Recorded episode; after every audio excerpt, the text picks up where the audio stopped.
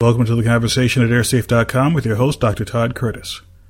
There's a special edition of the show featuring the crash of a Cessna 208 Caravan from Patagonian Airlines in Chile.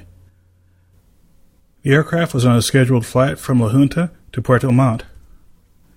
The nine passengers and one crew member did survive the crash, but the captain died two days later.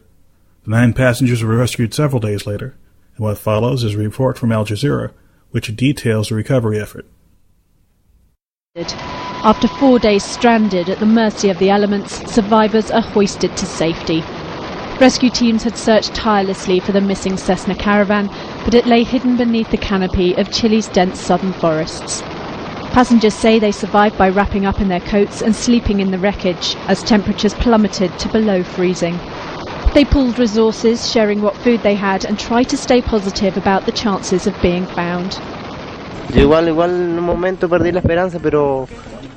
was a moment when I lost hope, but I always thought that we were going to be rescued. In fact, since the second day after the accident, they started to look for us, but they were looking in the wrong place. The plane's radar signal disappeared on Saturday during a regular domestic flight from the Chilean city of Puerto Montt to La Junta. Though the exact cause of the crash is not known, passengers say conditions were wet and rainy. The survivors say they could hear the engines of passing search aircraft, but it wasn't until Wednesday that they were able to signal for help.